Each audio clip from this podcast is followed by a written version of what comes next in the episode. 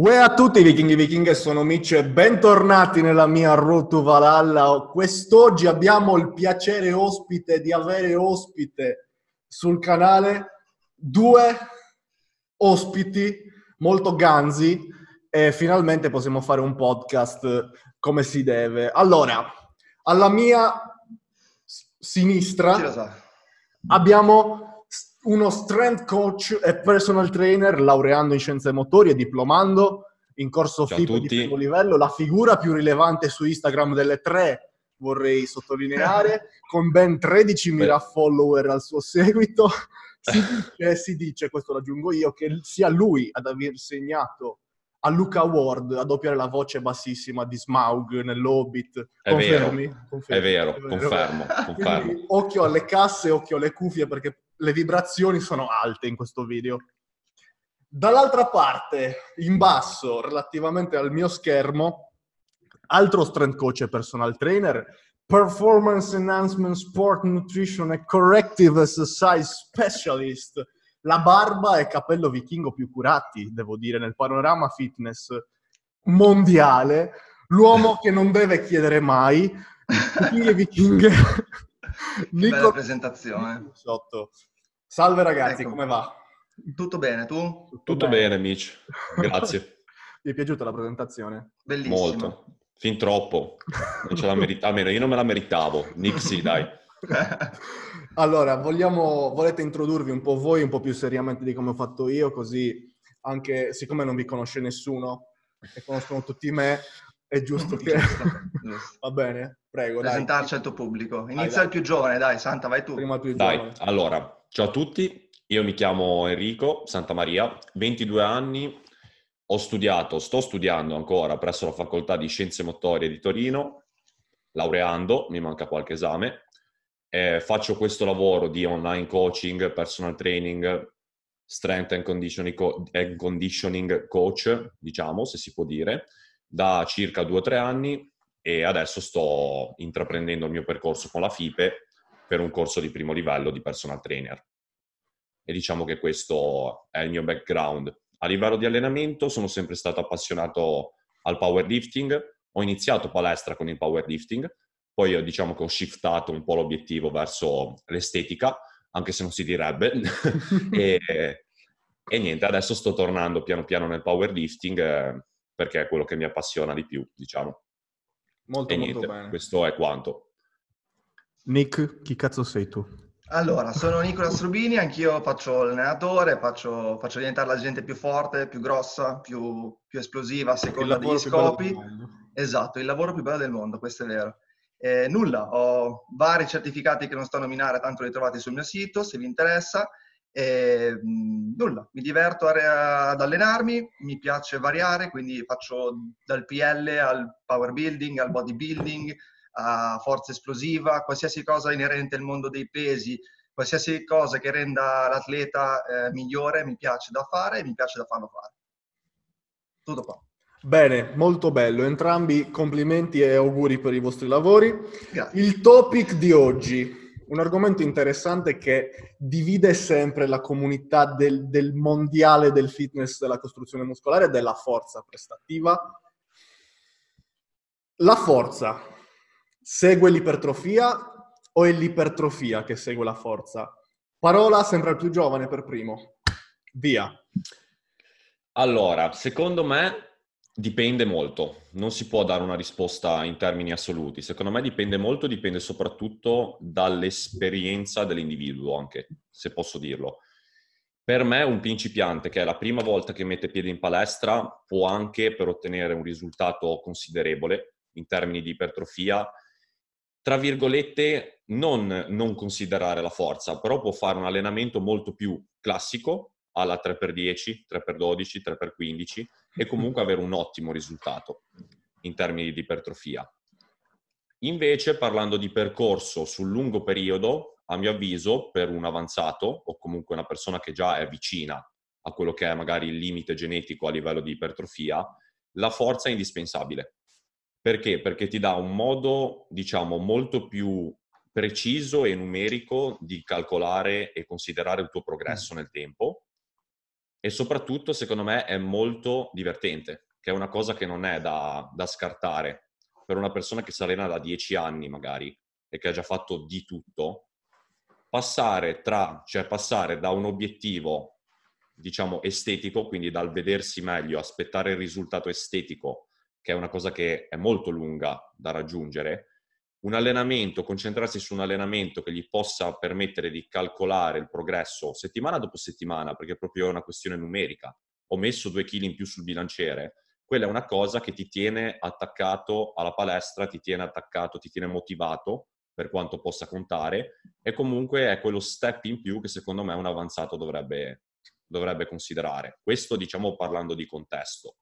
Poi ovviamente l'ipertrofia assolutamente ha una grossa, diciamo, una grossa, un grosso aiuto alla forza lo dà l'ipertrofia, sezione trasversa del muscolo, però io volevo parlare più che altro di contesto, quindi secondo me assolutamente importante, soprattutto per un avanzato che è già parecchi anni che, che ci dà, ecco, diciamo.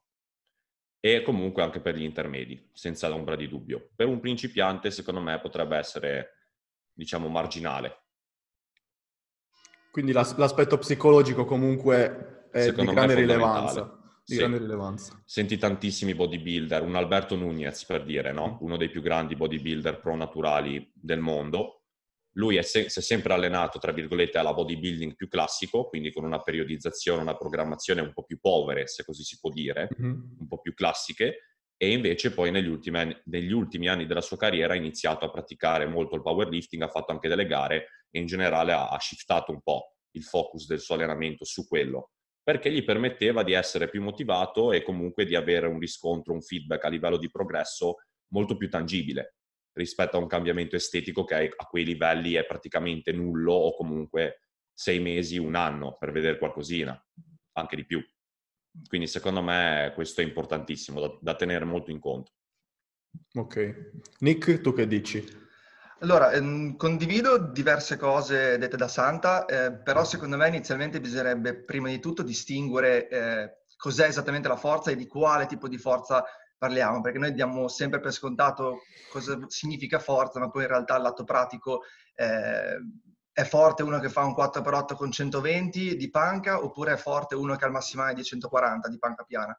Eh, questo per me è importante perché mh, se è vero che in un soggetto natural sul lungo termine diventare più forte eh, sulle medio-alte ripetizioni ti rende più muscoloso, e su questo mm-hmm.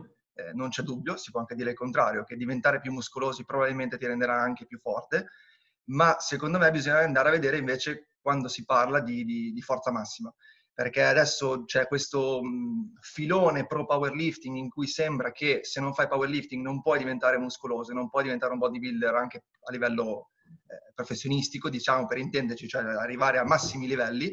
Invece non, non, in questo secondo me non, cioè non, sono assolutamente d'accordo. Ecco, uno può diventare molto muscoloso e anche probabilmente ottimizzare la massa muscolare senza necessariamente diventare fortissimo. Questo però a livello di eh, singole ripetizioni, cioè nel senso dobbiamo distinguere diventare forti in un 4x8 è una cosa, diventare forti eh, sul massimale è tutt'altra. Quindi mh, faccio un esempio pratico. L'anno scorso ho provato, per chi mi ha seguito sul canale lo sa bene, un, un mese intero, anzi 40 giorni di squat massimali consecutivi. Eh, sono diventato decisamente più forte, eh, non ho assolutamente incrementato, incrementato la massa. Quindi in questo caso possiamo dire che, tra virgolette, non è vero che diventare forti ti rende muscoloso, eh, esatto. Però è anche vero che se io invece inizio, come magari ho iniziato tanti anni fa, in panca piana facevo un 4x8 con 50 kg, oggi un 4x8 quello lo faccio con 110 kg, eh, sicuramente questo mi ha aiutato ad aumentare la massa muscolare. Però al tempo stesso ribadisco che posso anche dire l'opposto. Posso anche dire che probabilmente diventare forte nel 4x10 è stato grazie al fatto che sono diventato muscoloso e secondo me diventare forti non necessariamente è essenziale per diventare eh, muscoloso, se, specialmente quando si parla di basse ripetizioni, medio-alte sì, ma quello che conta è quante volte avviene la sintesi proteica, qu- quanto riusciamo frequentemente a tenerla alta, se vi è o meno surplus calorico, se vi è o meno un quantitativo di, certo. di carboidrati a sufficienza, un quantitativo di calorie a sufficienza e via dicendo. Quindi già la, la domanda in sé è un po' trabocchetto, mm, fa parlare ovviamente perché piacciono le risposte a chi segue più che a chi le fa, piacciono le risposte sì, se diventi forte diventi muscoloso, se sei un powerlifter, invece i bodybuilder che seguono magari piace sentirsi dire ah no, no, no, non c'è bisogno della forza, basta fare tante croci ai cavi. Diciamo che la verità un pochino sta nel mezzo e che sì. diventare più forti ti aiuta a diventare più muscoloso, così come è vero che diventare più muscoloso ti aiuta a diventare più forte, altrimenti non avremo problemi di classe di peso neanche nel powerlifting o nello strongman. Eh, la forza relativa conta, ma quando paragoniamo i numeri di un Ray Williams nella più 120 ai numeri di un meno 66 del powerlifting, ecco che eh, i numeri sono completamente diversi perché? Perché la massa muscolare anche per la forza conta. Quindi insomma questa è un pochino, un pochino la mia visione, la distinzione di, di quando si parla di forza, di non banalizzare e essere specifici, cioè parliamo di forza massimale o parliamo di forza generica, perché ripeto, per me un ragazzo di 70 kg che fa un 4x10 con 120 in panca è fortissimo, ad esempio. Quindi insomma, bisogna distinguere un pochino queste due cose, secondo me. Quindi sì, la domanda è un po' a trabocchetto, diventare forte fa diventare grosso e possiamo dire che è il modo di, sbagliato di vedere il quadro generale della situazione. Eh, la forza è una componente di sicuramente è formata da più componenti sicuramente. Assolutamente sì. Esempio, passando dal tuo squat tutti i giorni per mille, mila anni, possiamo dire che ok, non è stata sviluppata la forza, sta- la forza non è aumentata grazie all'aumento de- dell'ipertrofia muscolare, no, assolutamente ma sicuramente no. c'è stato un, un aumento della- dell'efficienza neurale, quindi un maggiore reclutamento delle fibre muscolari. E, potrebbe essere scarica anche un ispessimento delle strutture ossee, dei legamenti, tendini, ossa, un miglioramento tutto. della tecnica. Quindi Sicuro. sì, il volume muscolare corre- fa l'occhiolino sicuramente alla forza e viceversa, certo. però eh, non, mh, mm, la forza è composta da più componenti, non soltanto Assolutamente sì, non è composta soltanto da massa muscolare. Esattamente. E il mio punto di vista, l'unica cosa, non sono d'accordo con quello che ha detto Santa, per quanto riguarda la, l'anzianità di allenamento, se vogliamo. Io mi baso molto più sul modello, mi prendono per il culo gli amici di powerlifting Cagliari, mi baso molto di più sul modello starting strength, specialmente, io, sinceramente. specialmente quando vengono, quando seguo le persone qui in studio. E eh, da qui a fargli fare un 3x10 ne passa di tempo. Invece mi focalizzo molto di più sul eh, su tutte le componenti della forza, ok? Mettendo in secondo piano l'ipertrofia muscolare proprio perché quella, specialmente in un novizio, arriverà praticamente facendo qualsiasi cosa. E, e, quindi cerco di focalizzarmi più su un, un, miglioramento dell'efficienza neurale, un miglioramento strutturale, de, della tecnica specialmente, naturalmente, non avendo mai fatto niente eh, l'atleta. Quindi, detto questo, eh, che cosa è meglio per ottenere l'ipertrofia e per ottenere la forza? Possono... Mitch, ti, ti, ti, posso interrompere per certo. giusto aggiungere una cosa a questo certo, discorso? Certo, certo. Eh, ti faccio un esempio pratico perché mh, mm, mi trovo un po' a, a, metà strada tra le due cose che avete detto voi per un mm-hmm. principiante. Perché io ad esempio per un principiante cosa faccio? Spesse volte mi capita di fare una, tra virgolette, una sorta di starting strength, ma eh, ondulato, nel senso che un, faccio delle full body spesse volte con principianti perché sinceramente mi ci trovo bene a aumentare la frequenza, gli fa bene perché così imparano più in fretta e via dicendo. Eh, ma al di là di quello, se io ad esempio programmo su tre giorni, eh, mettiamo che facciamo lo squat due volte a settimana e la panca eh, due volte a settimana, anche semplicemente, non necessariamente tre, uno starting strength, però io cerco una progressione del carico un giorno sulle 5 rep e un giorno sulle 8 rep. Sostanzialmente cerco di portare avanti il discorso, in un giorno cerchiamo di aumentare più l'ipertrofia, in un giorno cerchiamo di aumentare sì. più la forza, banalizzando molto ovviamente, mm-hmm. però penso di, eh, che ci siamo intesi. Quindi, ehm, insomma, portare avanti le due cose assieme penso che possa essere un'altra, un'altra soluzione, ma come dici tu, eh, per un principiante mm. fare delle progressioni sulle 5 rep, fare delle progressioni sulle 8-10 rep, come magari preferisce fare Santa, in fin dei conti hai degli adattamenti strutturali, eh, muscolari, ossei, tendinei in ogni caso. Non penso necessariamente ci sia un meglio o peggio, penso che tutte e tre queste modalità che abbiamo detto, magari progressioni sulle 5, progressioni sulle 8 o 10, o magari come faccio io, progressioni su entrambe, possono, possono tutte e tre funzionare benissimo e poi magari si distinguerà dal singolo atleta se magari su una persona avrebbe fatto meglio investire sulle 5, sull'altra avrebbe fatto meglio investire sulle 10. Impossibile da male, dire. Penso, impossibile a dirlo a priori e penso che tutte e tre le opzioni possano essere molto valide. Aggiungo un'ultima cosa io, raga. Allora, no, io più che altro io sono molto simile al tuo modello, Nick. Non mm. fraintendete, nel senso io non baso progressioni, non è che a un principiante gli faccio fare solo le 10 rep del caso, per dire.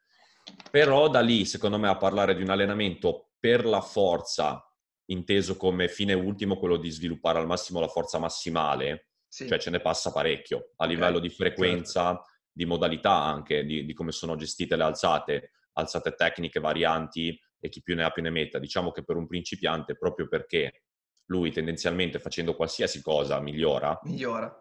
Secondo me, diciamo che una frequenza esagerata sin da subito di fondamentali potrebbe non essere la cosa più intelligente perché vai a togliere forse un pochettino di margine a quello che può essere poi il progresso futuro, quando il tuo principiante sarà poi un intermedio magari. Non sì. avrai più quel, quel, margine di frequenza o di intensità o di quello che si vuole per farlo migliorare ulteriormente. E poi c'è da contare che comunque un principiante, anche proprio considerando il livello da cui si parte, potrebbe non avere mh, appunto strutture tendino-legamentose certo. condizionate a una frequenza d'allenamento così alta in alzate che sono appunto molto tassanti, perché poi sono alzate comunque tassanti. Certo. Quindi io diciamo che sono più conservativo, tendo ad essere mm-hmm. più conservativo all'inizio, per un principiante ovviamente, si sta parlando di un principiante. Quindi mettendo da parte quel concetto di sfruttare al massimo il fattore principiante, appunto, che è praticamente tutto in salita il potenziamento sì. muscolare. Diciamo che rallentarlo forse, un po'. Sì, diciamo che sfruttarlo al massimo all'inizio non è detto, però chissà che non sia magari un impedimento per eh, sfruttarlo al massimo in futuro, non lo so. Mm. Magari uno si taglia un po' le gambe già all'inizio, non mm. è detto. Dipende sempre poi da, dal soggetto. Dal contesto dal soggetto, dall'individuo. Certo. certo. Poi sono, c'è anche da dire che il, il, il, principiante non sempre viene in palestra con la voglia di voler migliorare effettivamente e raggiungere risultati incredibili, ma vuole certo. semplicemente io voglio l'addominale, non facciamo squat. Eh, il bicipite esatto. grosso. Esatto, poi c'è anche quello. Senza, senza, capire che bene, va benissimo un bicipite grosso, lo capiamo tutti perché a tutti quanti piace il braccio più grosso, però magari mettere qualche base ed evitare di fare dei 6x15 di bicipite ai cavi quando certo. pesi 62 kg bagnato. Non mi ricordo non chi lo diceva, caso. per fare bicipiti, il card dei bicipiti devi guadagnartelo alla fine. Matt della... Wenning. Ok, grazie. Madonna, a che livello ragazzi. Passaparola. Che livello. E quindi qual è il miglior modo a questo punto per ottenere singolarmente una cosa e per ottenere singolarmente l'altra. Santa? Allora, paradossalmente, secondo me, per ottenere, diciamo, se l'obiettivo è quello del powerlifting o comunque forza massimale, mh, mm, specificità. Per me la cosa fondamentale è specificità, specificità, specificità, cioè su quello non ci piove. Uno che deve diventare bravo a fare squat, panca e stacco deve fare tantissimi squat, panca e stacco mm, almeno per la maggior parte della periodizzazione. Ovvio che poi ci possono essere fasi dove uno va magari a lavorare su mh, mm, gruppi muscolari carenti, perché comunque se un anello della catena è debole, tutta la catena è debole. Di conseguenza ci stanno periodi dove uno magari va a concentrarsi su altre piccolezze, però in linea di massima per la forza massimale, tantissima specificità, frequenza e comunque anche specificità a livello di percentuale di carico che uno va ad utilizzare. Cioè se uno deve diventare forte in un 1RM non può stare 5 mesi a fare dalle 6 alle 8 rep e 2 o 3 mesi a fare dalle 2 alle 3 rep. Per me questo è una cosa fondamentale. Se invece si parla di eh, ipertrofia, secondo me sul lungo periodo invece la soluzione migliore è un ibrido, se devo essere sincero.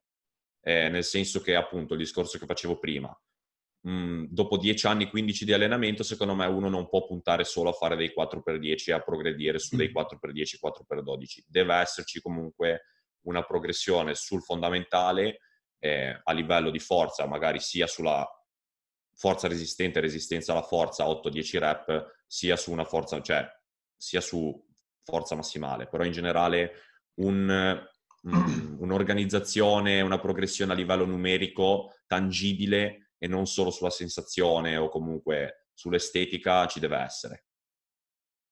Secondo me è così. Nick? Eh, allora, io dirò qualcosa di, di, diverso da Santa, ma soprattutto dirò una cosa che, che, che, penso potrebbe essere super banale, ma evidentemente non lo è più. Eh, per me, se vuoi diventare forte, devi fare powerlifting o strongman, e se vuoi diventare grosso, devi fare bodybuilding. E se vuoi diventare sia forte che grosso, devi fare powerbuilding. Sì. Così come se vuoi correre più forte, devi correre forte, e se vuoi saltare più in alto, devi saltare in alto. Mm. Eh, quindi mh, sono specificità, sul discorso sì. specificità che è, che è alla base di tutto. E, ehm, mi trovo anche d'accordo sul fatto che appunto non, un powerlifter non debba stare troppo lontano per troppo tempo su, da, da, dalle basse ripetizioni e dagli alti carichi, perché anche, vedo infatti spesse volte eh, molti, molti, allenatori fanno fare mh, blocchi di volume magari lunghissimi, tipo 3, 4, 5 mesi, eh, e per poi passare a una breve fase di, eh, di intensificazione peaking, eh, è, un, è, una cosa che può funzionare benissimo se è un atleta di 80 kg che vuole gareggiare nella meno 93, allora magari fare il classico macrociclo eh, accumulo intensificazione peaking secondo me ha pochissimo senso, ha senso investire sulla massa e quindi fare un accumulo lungo. Eh, al di là di quello, se una persona invece è già pronto a riempire la propria categoria di peso, eh, secondo me spesse volte in Italia c'è anche fin troppo poca attenzione alle singole, alle doppie, alle triple, in particolar modo alle singole.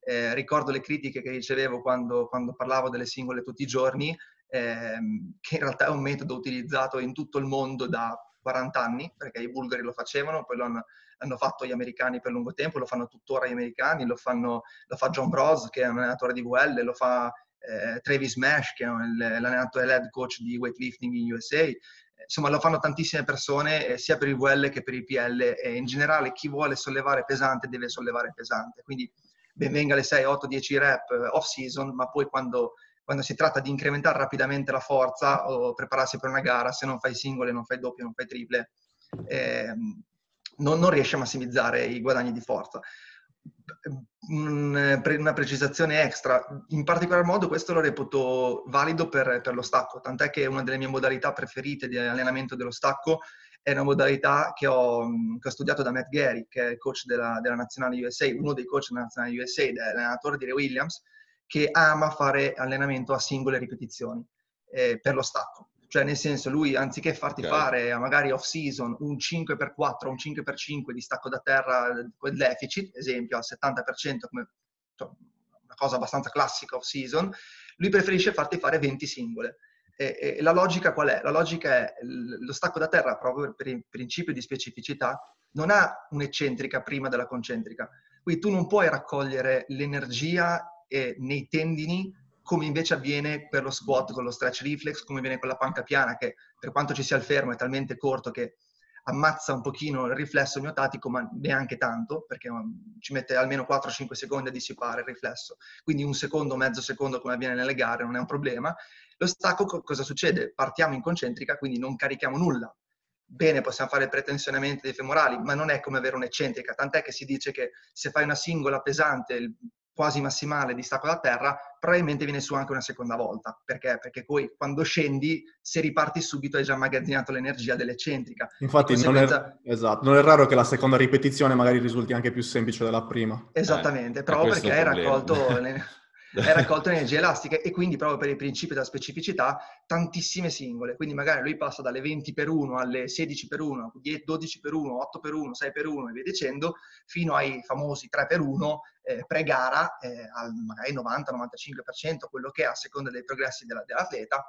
Eh, però ecco, questo è per dire eh, forza uguale specificità e in tutti i sensi, cioè nel senso anche altissima intensità eh, a carichi elevati, singole, lavoro proprio a basse rep ed alti carichi. Eh, per quanto riguarda invece mm. l'ipertrofia, non, non, sono molto d'accordo con Santa per il semplice fatto che secondo me invece ehm, la forza massima interessa veramente poco, secondo me, un bodybuilder. Eh, ripeto che la progressione dei carichi mi sta bene ed è assolutamente mh, per me molto importante fare, ma quantomeno dalle 6-8 ripetizioni in su personalmente tutti i bodybuilders che alleno non, non li faccio mai scendere sotto le 5 rep. Eh, se voglio testarli, magari okay. eh, faccio fare un AMRAP con, eh, con eh, scusami, un, un, max carico con magari 5-6 rep, ma mai sono sceso sotto, le, sotto queste, queste, ripetizioni. Delle due preferisco salire, delle due preferisco andare verso le 15 o le 20 ripetizioni.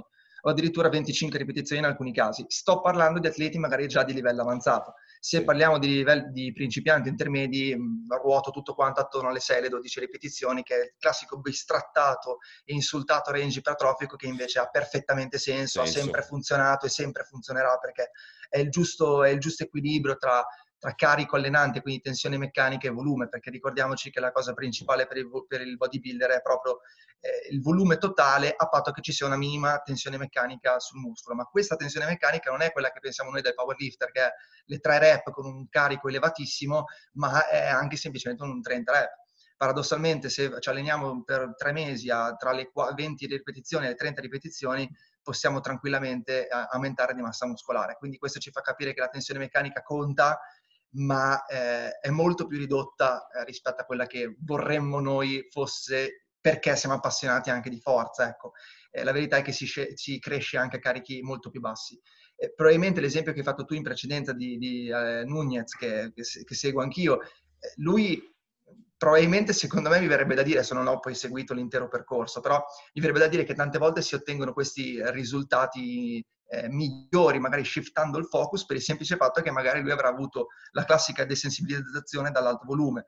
Mi spiego, se lui okay. è abituato a fare eh, 25 o 30 o 40 serie allenanti, come vogliono le nuove meta-analisi di Krieger, eh, per muscolo a settimana, improvvisamente passare a fare dei 4x3 di stacco rumeno pesantissimi, lui probabilmente si sarà tolto uno stress sistemico g- generale eh, su tutto il corpo di magari mesi ed anni che magari ha risposto bene, ha super compensato e via dicendo. Cioè, nel senso, per lui magari il, il periodo da PL è quasi stato una sorta di deload eh, rispetto okay. ai volumi folli che fa tradizionalmente un bodybuilder, specialmente di quel livello, specialmente quando non, non utilizzi sostanze dopanti. Eh, tra l'altro, mh, aggiungo che non, non a caso io i periodi di forza per il bodybuilder li inserisco spesso in programmazione, o meglio spesso, mm, una volta ogni 3, 4, 5 settimane, eh, in un macrociclo, in un macrociclo lungo, inserisco magari un mesetto sulle 5, 6 ripetizioni, più che per farli diventare più forti, proprio come discorso di eh, una sorta di deload, una sorta di desensibilizzazione alle 10 rep, perché se io okay. ti alleno sempre a 10, 12, 15 rep, a un certo punto più che portarti a 20, 25 serie allenanti non so più cosa inventarmi, di conseguenza ti tolgo molto volume, spero che tu recuperi, spero che tu ti disabitui a lavorare così tanto e una volta che torniamo a fare quei 4x8, 4x12, 4x15, probabilmente cresci nuovamente. Ecco. Certo. Questa è un pochino la, la, la, mia visione, che è quella poi proposta da, da, da Helms e, e Nunez stesso. Quindi forza assolutamente specifica al movimento, forte ok, ma in che cazzo devi essere forte essenzialmente? Il esatto. PL si concentrerà nelle big free, lo strongman si concentrerà essenzialmente in presse verticali, se, correggetemi se sbaglio, e estensioni di anca. E andiamo fino al VL che dovrà fare press e squat essenzialmente. Stavo, sent- stavo leggendo un ebook di, che mi è stato regalato da un, un ragazzo che mi segue, eh, di Brian Shaw. Lui mm. nel suo allenamento non fa squat eh, col bilanciere classico, fa soltanto squat con bilancieri speciali, box certo. squat. Mm. Perché? Perché non, non interessa fare squat con un bilanciere classico perché non deve portare niente del genere in gara. E per quanto riguarda l'ipertrofia muscolare, sicuramente più scelta degli esercizi, mentre da una parte dobbiamo essere forti in un determinato esercizio, quindi la specificità è determinante, per l'ipertrofia muscolare la selezione degli esercizi è molto più ampia. Un, un bodybuilder non deve per forza di cose fare squat, per quanto sia no. mascolino e figo, eh, se il bodybuilder vuole fare leg press perché psicologicamente non riesce a affrontare lo squat, eh, comunque è un esercizio difficile, è un esercizio tassante. Eh, non è bisogna cost... saper fare e imparare a fare, tra l'altro. Perché poi fare. la maggior parte dei bodybuilder che si vedono in palestra, che si approcciano allo squat, sarebbe meglio stessero alla leg press. Eh sì, certamente. ok. Eh, quindi, ma c'è anche da considerare dal lato forza quando devi essere forte. Eh, Entrambi avete detto che eh, è importante allenarsi in eh, range di ripetizioni molto bassi perché comunque quello devi fare, devi essere forte, devi allenare quel range di ripetizioni lì. Però è anche vero che un atleta, che, a parer mio, un atleta che allena la forza eh, deve essere forte in un determinato momento. Lontano da quel, certo. momento, lontano da quel momento eh, potrebbe anche concentrarsi su altri fattori e quindi mettere da parte singole, triple e concentrarsi un po' di più sul rep range un po' più verso l'altra, pa- l'altra sponda, ecco. Siete d'accordo su questo? Sì. Sì. Eh, quindi la struttura settimanale di un bodybuilder dell'allenamento è certamente diversa da quella di un powerlifter o di uno strongman, diciamo. Per me anche molto. Esatto. Sì, tantissimo. Dipende anche dal, dal livello. Dipende anche dal livello, verissimo. Però, perché, però sì, sì, sì. Eh, per concludere, se vogliamo concludere, possiamo dire che l'ipertrofia è come un contenitore e la forza è il liquido che c'è all'interno del contenitore. Serve il contenitore più grande per contenere più liquido, Sì, sì, sì, non necessariamente il contenitore più grande ha più liquido dentro. Ecco, bisogna Ok. riuscire a bilanciare le cose. Sono stato bravo in questo. Sì, sì, te la sei un preparata po' clamorosamente, Il però Bruce, sì. Lee, il Bruce Lee dell'allenamento della forza. Esattamente. E- e quindi forza, rep range molto più bassi, ipertrofia 6-12, forza diciamo 1-6 Sì. tipicamente. Sì. E niente. direi anche 1-4, 1-5, sinceramente. Però, Uno- Sì, sul 6, il 6 diciamo che è già più considerato forse un numero da ipertrofia. Helms, metto le mani avanti. Aia. ma Vabbè, però eh, comunque in una fase di accumulo 6 rep per un powerlifter secondo me sono dignitosissime. Io anzi Sì. non salirei sopra le 6 rep per i fondamentali. Però appunto, Per esempio. bravo, quello, quello anch'io lo, lo- lo condivido molto, anzi io generalmente non salgo sopra le 4 o le 5, raramente 5, mai sopra le 5 ripetizioni per i fondamentali, sinceramente. Certo. Tant'è che volevo Io aggiungere anche una cosa, non avevo dubbi, tant'è che volevo aggiungere una cosa riguardo al discorso specificità, Ehm, perché è anche vero che possiamo essere, cioè l'errore è pensare dobbiamo essere specifici e quindi facciamo massima specificità, che secondo me è un errore, o meglio, sul breve termine paga. Cioè, secondo me, sul breve termine, se, io- se tu mi dici ti do, ti do un mese per, fa- per farmi diventare fortissimo, cosa mi fai fare? Io probabilmente ti faccio fare singole tutti i giorni, giorno. squat di panca e forse qualche singola settimana di stacco. Sì. Ehm, però qual è il problema? Che la, la probabilità che tu ti faccia male diventa esponenzialmente più alta rispetto a fare un allenamento periodizzato. Eh, motivo per cui la periodizzazione conta eh, ed è importante perché bisogna anche ehm, evitare quello che in inglese è l'RSI, che è il Repetitive Strain Injury, ovvero se io oggi faccio, o meglio, se io in un microciclo faccio tre volte eh, squat 6x6 al 70, 72, 75% come progressione, facciamo, faccio un esempio banalissimo, Ehm, potenzialmente, potenzialmente potrebbe essere meglio per far aumentare la forza nello squat, ehm, poi ovviamente grazie all'intensificazione futura, però potenzialmente potrebbe rendermi migliore allo squat, ma incrementa il mio rischio di infortunio rispetto a fare un, diciamo che erano 18 serie totali, quindi sulle gambe, tra virgolette, magari avrei preferito fare un 4x6 un giorno, un 4x8 un altro giorno e un 4x6 un altro giorno a carichi eh, ondulati Alterni. e coprire le serie extra con squat bulgaro, eh, a fondo indietro, leg press, anche per un powerlifter, per il semplice fatto che andare a colpire sempre gli stessi angoli, stessa nella, nella stessa identica modalità, oltretutto a carichi praticamente identici e via dicendo, rischia di essere uno stress eccessivo per l'atleta e questo per me vale nella maggior parte degli atleti, esclusi quelli geneticamente portati con delle leve perfette per fare determinate cose, perché ci sono quelle persone che, quegli atleti che se tu li alleni a eh, 8x6 allo squat e anche allo stacco, eh, tartassandoli di volume, non si fanno mai male. Ci sono quelli che come, come gli fai fare un po' troppo volume sui fondamentali, magari, ecco, io sono un altro di quelli, Santa, magari faccio un esempio pratico mio perché mi conosco bene, io tant'è che prendo spesso insulti perché la gente non capisce nulla di biomeccanica e di leve, eh, squat molto inclinato e tutti quanti Sì. pensano che io non sappia fare lo squat. Buffone. Femore.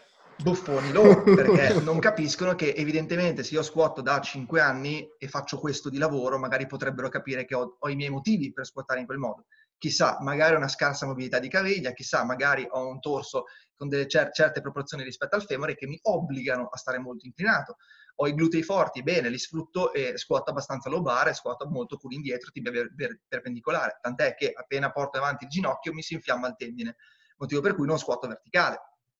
Okay. quindi su soggetti come me, eh, fare dei 8x6 di squat è la ricetta migliore per portarmi all'infortunio. Quindi, per riassumere cosa voglio dire, che benissimo la specificità, ma ricordiamoci sempre che un atleta si deve costruire, deve, non si può, si deve costruire sul lungo termine. Quindi io devo pensare, io ho un atleta di powerlifting, bene, io voglio portarla a gareggiare nei prossimi otto anni e fare più risultati possibili nei prossimi otto anni. Non devo pensare a giugno lui deve farmi il record nazionale di squat. Devo pensare, ok, cerco di fargli prendere più terzi posti e secondi posti, medaglie d'oro nei prossimi sei anni senza portarlo all'infortunio. E per non portare all'infortunio un atleta, per me la varietà degli esercizi, la varietà dei carichi, la varietà anche delle metodologie di allenamento è essenziale. Ed è per questo che esistono, per esempio, i pivot block, no? Di solito, mm-hmm. dopo una fase intensissima o un test, io tendo sempre, quasi sempre, a far fare un pivot, diversi piani di movimento, esatto. movimenti unilaterali, unilaterali più varietà, più macchine. Importantissimo pia- diversi proprio anche piani di movimento. Molti trascurano tantissimo il piano frontale, per esempio, ma io per primo solamente sul sagittale, ci esatto. solamente sul sagittale, quindi si creano dei compensi e si esatto. rischiano infortuni. Quando in realtà per lavorare anche per esempio solo sulla stabilità del gluteo, della muscolatura glutea, che è la più importante forse del corpo umano, cioè è un po' una belinata dirlo così come in termini assoluti, però è, no, è vero, indispensabile vero. in qualsiasi sport praticamente. Assolutamente sì il piano frontale è trascuratissimo. Quindi a me piace molto far fare un pivot, eh, per esempio, dopo un test dei massimali. Nel powerlifting il piano frontale viene completamente mm, dimenticato, non, esiste, non utilizzato esatto. e questo può portare ad infortuni. Esatto. Un'altra cosa che è completamente dimenticata eh, nel, nel, powerlifting negli atleti è quello di cui parlavo offline l'altro l- ieri, che è il discorso del testare l'atleta e cercare di capire quali sono le sue problematiche a livello di pattern motore, perché anche quello ne partiamo di solito, specialmente col coaching online, forse è colpa anche nostra, ma tante volte partiamo con ok, benissimo, mi hai detto chi sei, quanto sollevi, eh, a che punto sei, da quanto, ti, da quanto ti alleni, vai dicendo, ma io se non ti ho ancora visto, non vedo come ti muovi, come faccio a metterti determinati esercizi piuttosto che altri, senza sapere la qualità del tuo movimento e se hai dei compensi eccessivi. Cioè sei una persona che si infortuna facilmente se il ginocchio è volta alla punta, e questo è grave perché non dovrebbe succedere.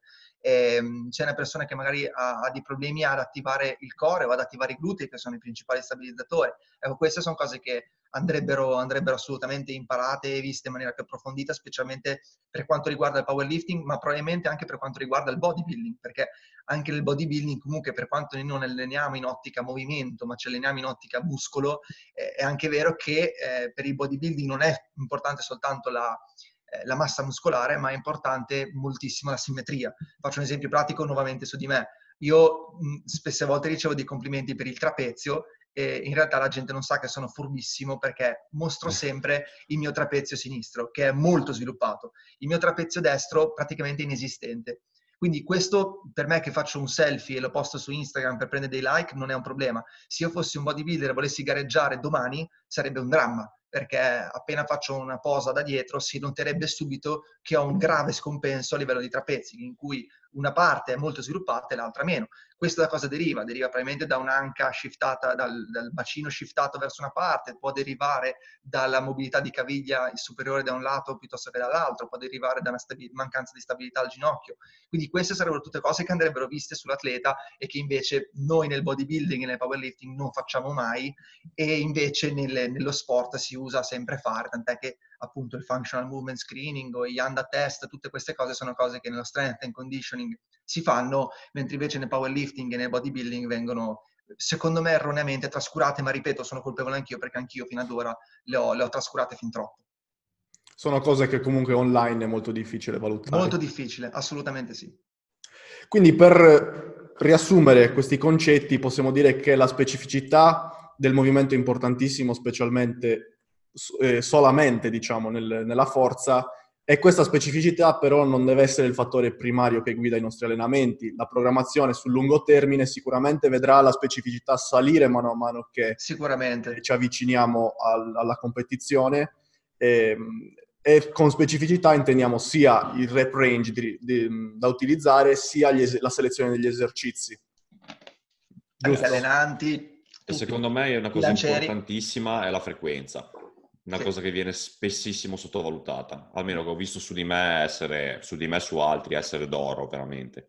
Perché secondo me tanta gente va a trascurare, ok, mh, a livello neurale facciamo un certo tot di rep, un certo tot di serie, perché ci hanno sempre detto così, a livello ipertrofico facciamo un certo tot di rep di serie perché ci è stato detto così.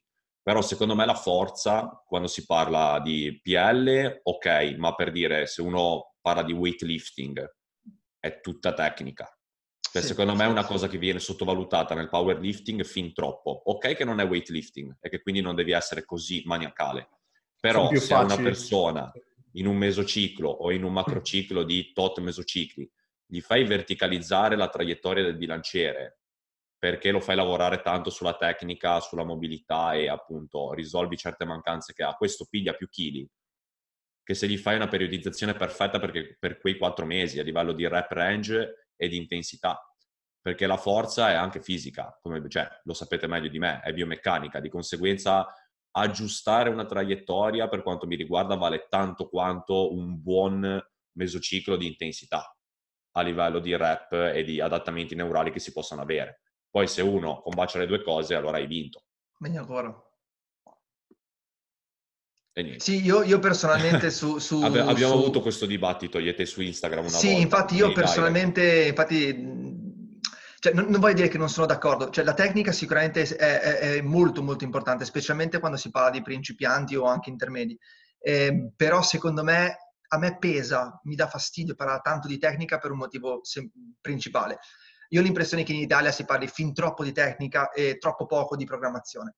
Il discorso è quello, cioè nel senso, in generale, se me lo chiedi, sì, è ovvio, da, non posso che essere d'accordo, cioè la tecnica è essenziale. Non a caso, eh, con il coaching online mi faccio sempre mandare i video perché voglio vedere che la tecnica sia corretta, certo. che il bilanciere si muove in un certo modo e oltretutto, cose che amo fare, secondo me viene fatto poco nel powerlifting in Italia, guardo molto spesso anche la, la, velocità impressa al bilanciere a determinato carico, che per me è una cosa essenziale, ma che vedo che qua nessuno ne parla. Per me è assolutamente essenziale, tant'è che il variable resistance training, eh, scusami, il velocity based training per me è una cosa eh, estremamente interessante da, da, da, fare anche nel powerlifting, che è insomma il, calcolare la velocità a cui si muove il bilanciere perché sappiamo che ehm, se io muovo la panca piana a 0.33 metri al secondo sto allenando effettivamente la forza massima, mentre invece magari se quel giorno avevo quel carico ma lo muovo molto più veloce del dovuto, tra virgolette, vuol dire che sono particolarmente forte quel giorno e magari per allenare la forza massima, tra virgolette, era meglio alzare il carico. Quindi sì. per me il velocity based training è una cosa molto interessante, da, che personalmente non ho mai fatto, però è, è molto interessante come, come, concetto. Però il discorso è che in Italia, secondo me, c'è fin troppa gente che parla sempre solo di tecnica, okay. eh, di piedi, piedi, piedi, e il, il bilanciere in questa traiettoria. non volevo arrivare eh, a quello, però. Io invece ci voglio arrivare perché non, tanto non mi interessano alcun rapporto con nessuna di queste persone.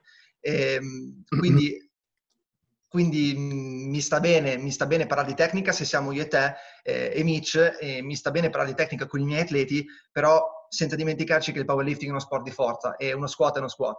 Ti metti il bilanciere sulla schiena, scendi e risali. Se sei forte, sì. sali anche se la tua traiettoria non è perfetta e via dicendo. Poi ci mancherebbe altro, non voglio dire che la tecnica non conti. Se ti rompi eh, nel salire ecco, però diventa senza... un problema. Sicuramente, però, però, ecco, tante volte mi viene da chiederci, ma ci rompiamo perché eh, la tecnica non è per, la traiettoria non è perfetta o ci rompiamo perché è la ventiseiesima serie di squat con 5 secondi di eccentrica, 4 secondi in buca okay. e 6 secondi in concentrica che stiamo facendo in una settimana?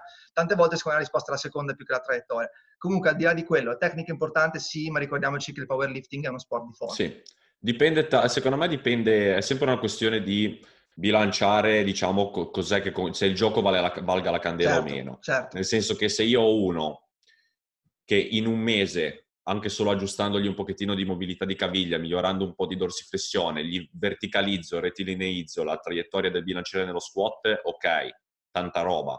Se devo prendere un powerlifter e stare a fare sei mesi di rieducazione posturale, no, ecco, probabilmente sto perdendo del tempo e non sono specifico così come perdi del, bravissimo. finale. Ecco. Su questo sono perfettamente d'accordo, così come è vero che eh, se vedi un lieve difetto tecnico, bene, ci si lavora, specialmente nel warm-up, perché secondo me basta il warm-up, perché voglio dire, se io squato 200 kg, devo passare dai 60, dai 80, dai 100, dai 130, dai 150, dai 160. Quindi in tutto questo tempo cosa faccio? Mm, faccio la serie così come capita? No, cerco di migliorare il difetto tecnico che magari ho. Certo. Invece l'approccio che invece viene spinto in Italia, che è bene, scarichiamo il bilanciere, ripartiamo dai 60 kg perché devi automatizzare il movimento perfetto al 60%, per me questo è un, metodo sbagliatissimo, tant'è che eh, per, per, due motivi. Uno perché perdiamo tempo che potremmo investire nella forza e nella massa muscolare. E, e due perché non è specifico al powerlifter, perché eh, magari io se voglio farti uno squat ai bar eh, da weightlifter con 60 kg sulla schiena te lo faccio perfetto. Certo. Nonostante le mie leve non me lo dovrebbero permettere. Perché? Perché c'è un carico molto basso e via dicendo. Se invece mi metti 160 kg sulla schiena, allora ecco che la, la, mia sculata per me è un errore tecnico, per me è un eh, andare a prendere i miei punti forti e un eh, stare al passo con, miei, con, le, con, le, mie leve e mm, farmene una ragione che sono fatti in un certo modo e devo spingere in un certo modo. Certo. Se sono efficienti in quel modo, ben venga, io spingo in quel modo. Se sto lontano dagli infortuni, mi va bene, se sono efficiente, mi va bene.